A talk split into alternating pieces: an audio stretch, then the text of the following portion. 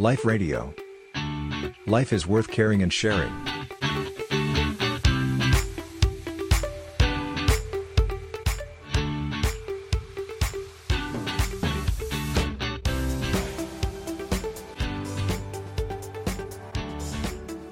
อาจารย์ได้นำเอาการภาวนา มาใช้เป็นเครื่องมือในการช่วยคนให้พ้นจากความทุกข์ ไม่ว่าจะเป็นผู้ป่วย หรือว่าคนที่ดูแลผู้ป่วยด้วย รวมถึงตรงเนี้แม้ยแต่ค่ะว่าที่ผู้ป่วยด้วยนะโยม คือบางทีเราก็ยังไม่ป่วยอะแต่ว่าค่ะเราไม่รู้หรอกเราจะป่วยเมื่อไหร่ เพราะฉะนั้นการเตรียมความพร้อมไว้เนี่ยบางทีก็ดีเหมือนกันนะ แล้วอาจจะดีกว่าที่จะรอให้รอให้ป่วย รอให้ทุกข์รอให้แย่ก่อน แล้วค่อยมาแก้ทีหลัง แล้วทำไมต้องเป็นภาวนาคะพระอาจารย์ เออ น่าสนใจ ประเด็นว่าภาวนาคืออะไรก่อน เพราะอ่าอาตมาว่าเราชาวไทยเนี่ย เราอาจจะเข้าใจคำว่าภาวนาเนี่ย ไม่เหมือนกันนะ บางคนก็เข้าใจว่าภาวนาเนี่ยหมายถึงการสวดอ้อนวอนร้องขอภาวนาให้สิ่งศักดิ์สิทธิ์เนี่ยมาช่วย นี่ก็นี่ก็ความหมายภาวนาค่ะอย่างหนึ่งอ๋อที่อืมที่อ่าบางท่านหลายท่านอาจจะเข้าใจ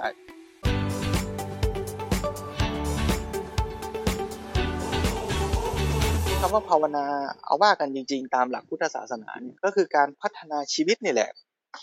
พัฒนายังไงล่ะอ่าถ้าว่าโดยเอาหลักธรรมสักหน่อยนะโยมเนาะยามเช้า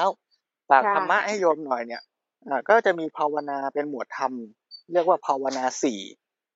ภาวนาสี่เนี่ยก็คือการพัฒนาชีวิตอย่างเป็นองค์รวมสี่ด้าน ก็คือด้านกาย ด้านศีล ด้านจิต แล้วก็ด้านปัญญาอะก็คือการพัฒนาชีวิตเริ่มต้นด้านกายคืออะไรล่ะ ด้านกายเนี่ยก็คือว่า ไม่ใช่แค่ว่าดูแลร่างกายให้แข็งแรงไม่เป็นโรค ไม่เจ็บป่วยแค่นั้นนะแต่ว่าสาระสำคัญหลักเลยก็คือว่าเราสามารถใช้ร่างกายเราเนี่ยให้มันเป็นปัจจัยเป็นโอกาสเป็นช่องทาง ในการที่เราจะรับสิ่งดีๆ เข้ามาในชีวิตอ่าอย่างเช่นว่าเราจะเลือกรับประทานอาหารอะไรเนี่ยอ่าเนี่ยคือการพัฒนาด้านกายนะ สมมุติว่าเราจะสอนลูกอืมสอนหลานเราเนี่ยค่ะนะลูกหลานเราเนี่ยจะหยิบอะไรเข้าปากเนี่ยนั่นคือ อ่าอินพุตที่จะเข้ามาในชีวิตเขานะ ถ้าเขาเลือกกินอาหารที่มันดีมีประโยชน์ เขาก็ได้อินพุตที่ดีทำให้ร่างกายเขาแข็งแรงใช่ไหมแต่ถ้าเกิดว่าเขาหยิบเอาแต่อาหารที่อร่อยแต่เสียสุขภาพนะหรือมีหนำซ้ำอ่าทำลายสุขภาพด้วยนะเช่นเหล้าบุหรี่เนี่ยก็จะกลายเป็นว่าทำให้สุขภาพหรืออินพุตที่เข้ามาในชีวิตเขาเนี่ยส่งผลเสียต่อชีวิตเขาเองอ่าถ้าเราเข้าใจหลักอย่างเนี้ย การพัฒนาทางกายหรือกายภาวนาเนี่ยก็ไม่ใช่เฉพาะสำหรับเด็กหรอกเนาะแม้แต่ค่ะพวกเราทุกคนเนี่ยเราจะเลือกอินพุตอะไรล่ะ วันนี้เราจะกินอะไร จะกินมากกินน้อย หรือเรามีลูกตาเนี่ยเราจะดูอะไรอะเออเราจะไปดูคลิป YouTube สนุกสนุกหรือว่าดูให้มันเกิดความหงุดหงิดขุนเคือง ดูให้เกิดอารมณ์ราคะโทสะหรือเราจะดูให้ได้ความรู้ให้ได้ประโยชน์ใช่ไหมเออหรือว่าว่างๆวันจันทร์เนี่ย เราจะฟังอะไรอะจะฟังสิ่งที่เป็นประโยชน์ หรือว่าจะไปฟังเอาหูไปฟังสิ่งที่มันนินทาว่าร้ายทะเลาะกันอ่าอย่างเงี้ยเนี่ยคืออินพุตที่เข้ามาในชีวิตแล้วโยมลองนึกดูว่า ถ้าในชีวิตเรานะ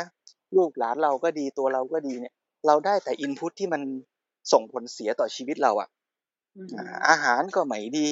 เสียงที่เราฟังก็มีแต่พ่อแม่ทะเลาะกัน มีแต่คนด่าว่ากัน ดูอะไรก็ดูแต่เรื่องบันเทิงล่อเล้าให้เกิดการอารมณ์ล่อเล้าให้เกิดการเกลียดชังกันอินพุตแบบเนี้ยจะส่งผลให้ชีวิต ไม่ว่าเด็กไม่ว่าตัวเราไม่ว่าผู้ใหญ่ รวมทั้งผู้คนทั้งหลายในสังคมเนี่ย เป็นยังไง เนี่ย อันเนี้ยคืออันที่หนึ่งเลย เรื่องของภาวนาทางกายค่ะอ่านะโยมฟังแล้วเป็นไงคิดว่า พัฒนาชีวิตด้านนี้ยากหรือง่าย มาฟังดูก็เหมือนง่ายนะคะอาจารย์ เพราะว่ามันขึ้นอยู่กับว่าเราจะใส่อินพุตอะไรเข้าไปอ่าผลลัพธ์มันก็ต้องจะออกมาตามนั้นตาใช่มไหมนั้นคะอ่าเนี่ยค่ะเพราะฉะนั้นการจัดสรร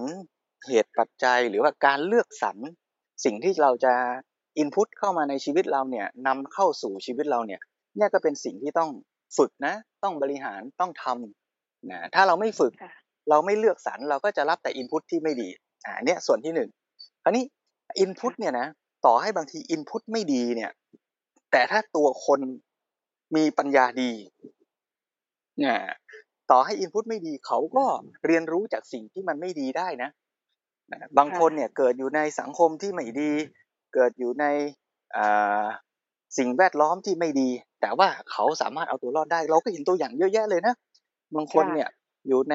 ชุมชนที่มียาเสพติดมีอะไรต่างๆ แต่ว่าเขา ควบคุมตัวเองได้ เพราะฉะนั้นตรงนี้ก็ต้องพูดให้ครอบคลุมหน่อยว่า การเลือกอินพุตที่ดีนั่นก็สำคัญ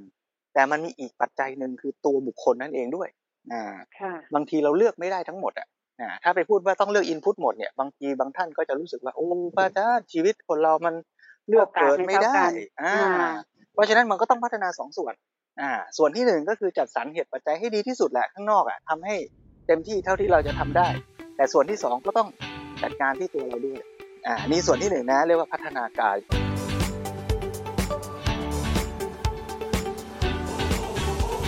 อ่าคราวนี้มาภาวนาอันที่สองอันที่สองเนี่ยก็คือพัฒนาด้านศีลศีลอ่าค่ะศีลเนี่ยอย่าอย่าไปเข้าใจว่าหมายถึงศีลห้าศีลแปดอย่างนั้น เท่านั้น แต่ศีลเนี่ยเอาหมายถึงพฤติกรรมทั้งหมดเลยอะที่เรามีต่อตัวเราต่อผู้คนรอบข้างต่อสังคม ต่อแม้แต่สภาพแวดล้อม นะเราจะทำยังไงแล้วก็ไม่ใช่แค่ว่าเราจะไม่ไปเบียดเบียนผู้คนเบียดเบียนสังคมเบียดเบียนสิ่งแวดล้อม แต่ว่าเราต้องมีกายวาจาของเราเนี่ยที่เกื้อกูลทำให้คนรอบข้างเรามีความสุขทำให้เขาเกิดกุศลเกิดความดีงาม เช่นว่า ไม่ใช่แค่ไม่โกหกกัน แต่ต้องคิดว่าเราจะพูดกันยังไงให้มันดี พูดกับลูกยังไง ให้ลูกเนี่ยอยากทำความดีไม่ทำความชั่ว ลูกน้องทำงานผิดพลาด เราจะพูดยังไง ให้เขามีกำลังใจในการเรียนรู้ฝึกฝนพัฒนาตนผู้คนในสังคมทะเลาะกัน มีความเห็นแตกแยกกัน เราจะพูดยังไงให้มารับฟังกันเข้าใจซึ่งกันและกันออย่างเนี้ยซึ่งมันต้องฝึกนะ มันไม่ใช่ว่า รู้ว่าควรทำแล้วทำได้นะอย่างเราจะสอนลูกเราเนี่ยนะเรารู้นะว่า เออ อยากให้ลูกกลับบ้านไม่ดึกเกินไป อยากให้ลูกไม่ไปกินเหล้าเนี่ย แต่พูดยังไงอะ แนะยังไงอะ อ่า หรือจะเริ่มจากการแทนที่จะไปสั่งว่าลูกอยากกินเหล้าเราอาจจะต้องมานั่งคุยกันก่อนอ้าวลูกไปไหนไปกับใคร มันเป็นยังไงบ้างมีอะไรอันตรายไหมลูกอะไรเงี้ยนะมันอาจจะต้องมีเทคนิคมีวิธีซึ่งต้องฝึกต้องเรียนรู้กันเนี่ยสังคมเราบางทีเราก็ขาดเรื่องพวกเนี้ยเราไม่ได้ฝึกทักษะพวกนี้เรามาสอนกันแต่ว่า จงเป็นคนดีจงเป็นคนดีใช่ไหมแต่ว่าไม่บอกนี่แบบเป็นคนดีทำยังไง เนี่ยเพราะฉะนั้นไอ้กระบวนการที่เมื่อกี้โยมถามว่าไอ้กระบวนการเอาภาวนามาฝึกมาสอนกันเนี่ย ก็ก็ต้องสอนอย่างเงี้ย แล้วก็สอนกันไปหมดอะแม้แต่เรื่องการใช้ชีวิตอยู่กับผู้คนนะหรือแม้แต่เรื่องของวินัยกับตัวเอง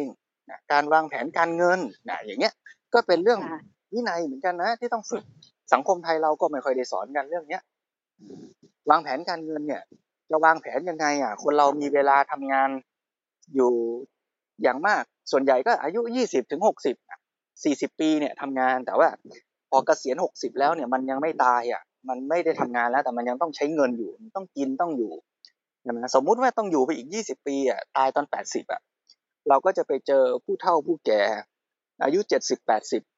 ซึ่งไม่มีงานทำแล้ว แต่ยังต้องใช้เงินอยู่ คนแก่รุ่นนี้ยังยังดียังมีลูกหลานคอยเลี้ยง อันนี้อีกยี่สิบสามสิบปีข้างหน้าเนี่ย คนแก่ในอนาคตคืออาจจะเป็นเราในวันเนี้ยเราจะเตรียมตัวยังไงอะ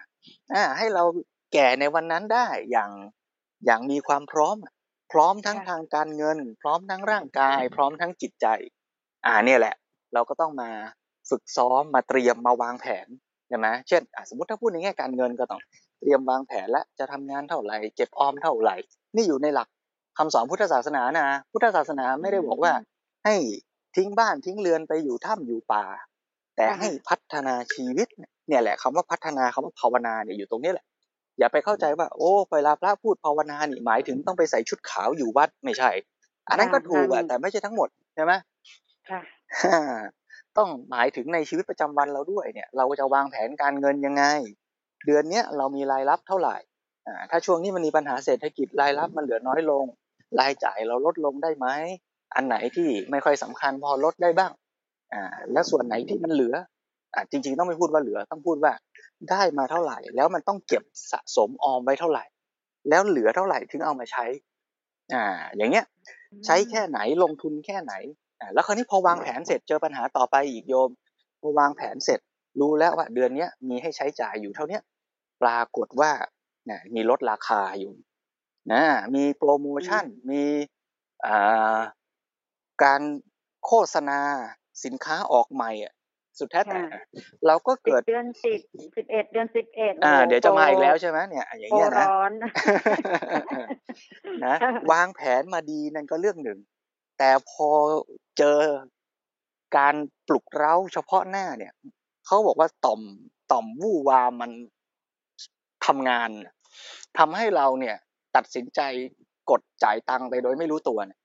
ไอการอืมควบคุมตนเองเนี่ย ตรงเนี้ยแหละ คือแบบฝึกหัดที่เราจะต้องมาฝึก ฝึกกันตั้งแต่เด็ก ๆ เลยทำยังไงเราจะหักห้ามใจตัวเองได้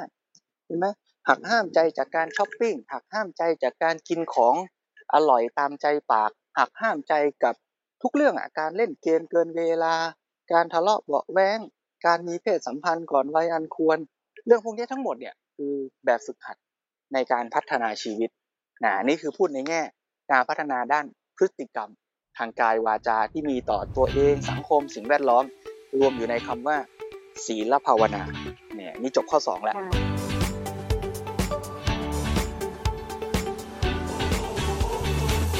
ข้อสามก็คือจิตภาวนาพัฒนาทางจิตใจอ่าก็อย่างที่ว่าเมื่อกี้ว่าพฤติกรรมทั้งหลายมันจะออกมามันก็เกิดจากใจเราเนี่ยต้องควบคุมใจตัวเองได้ ต้องเป็นจิตใจที่ดีงามที่มีความสงบมีความพร้อม ในการทำกิจการงานต่างๆ ไม่ฟุ้งซ่านซัดสายซึมเศร้าหดหู่เบื่อหน่ายอะไรเงี้ย ซึ่งถามว่าค่ะอ้าวแล้วทำยังไงมันจะได้ล่ะพระอาจารย์อยากได้อะแต่ว่าไม่รู้ทำไง ก็ตอบเหมือนสองข้อแรกคือมันต้องฝึกอะอ่าอืมศาสนาพุทธเนี่ยมันก็มีความยากอยู่ตรงเนี้ยว่า เวลาจะได้อะไรคุณสมบัติดีๆ หรือว่าเป้าหมายในการพัฒนาชีวิตเนี่ย มันไม่ได้มาด้วยการเสกเป่าอ้อนวอนร้องขอนะไปจุดธูปขอ ก็ไม่ได้นะไอ้สภาวะใจที่ดีงามอย่างเนี้ย แต่ว่ามันต้องลงมือทำลงมือฝึกอะฝึกยังไง เช่นว่า ฝึกให้ใจเราจดจ่ออยู่กับสิ่งที่เราทำตรงหน้า เริ่มต้นก็หาอะไรที่เราชอบบางคนอาจจะเป็นการปลูกต้นไม้ บางคนเลี้ยงสัตว์ บางคนนั่งฟังเสียงดนตรี บางคนนั่งนิ่งๆ สังเกตลมหายใจ อะไรก็แล้วแต่ ให้ใจเราได้โฟกัส นิ่งแน่วอยู่อะมันก็ทำให้ใจเริ่มสงบอันนี้พอใจสงบเราก็ไป ฝึกที่จะใส่ใจสังเกต เรียนรู้ปัญหาต่างๆ เข้าใจสถานการณ์เรื่องราวที่เกิดขึ้นอย่างสมมติมีโรคระบาดโควิดเกิดขึ้น คนที่จิตใจไม่ดีก็จะตื่นตระหนกกังวลหดหู่หวาดกลัวนะคราวนี้พอเราฝึกก็จะมามีสติรู้ตัว มีสติรู้ตัวก็แปลว่า ไม่ตื่นตระหนกตกใจ แต่ในขณะเดียวกันก็ไม่ประมาทด้วยนะใจที่มันพอเหมาะพอดี นะพร้อม อย่างเงี้ยเรียกว่าคุณสมบัติใจที่ดี พอใจดีเป็นไงต่อ มันก็จะโยงไปสู่ภาวนาตัวสุดท้ายตัวที่สี่ก็คือพัฒนาด้านปัญญา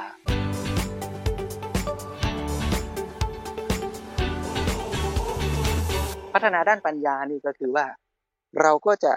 ศึกษาทำความเข้าใจเรื่องตรงหน้า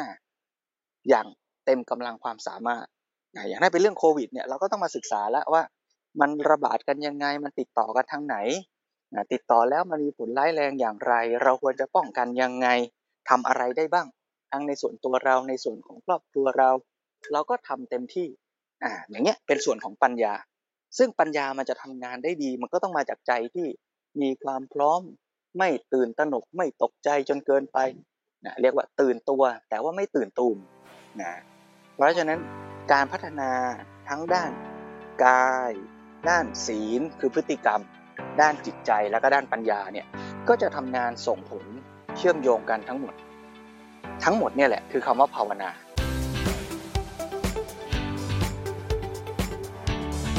Life Radio. Life is worth caring and sharing.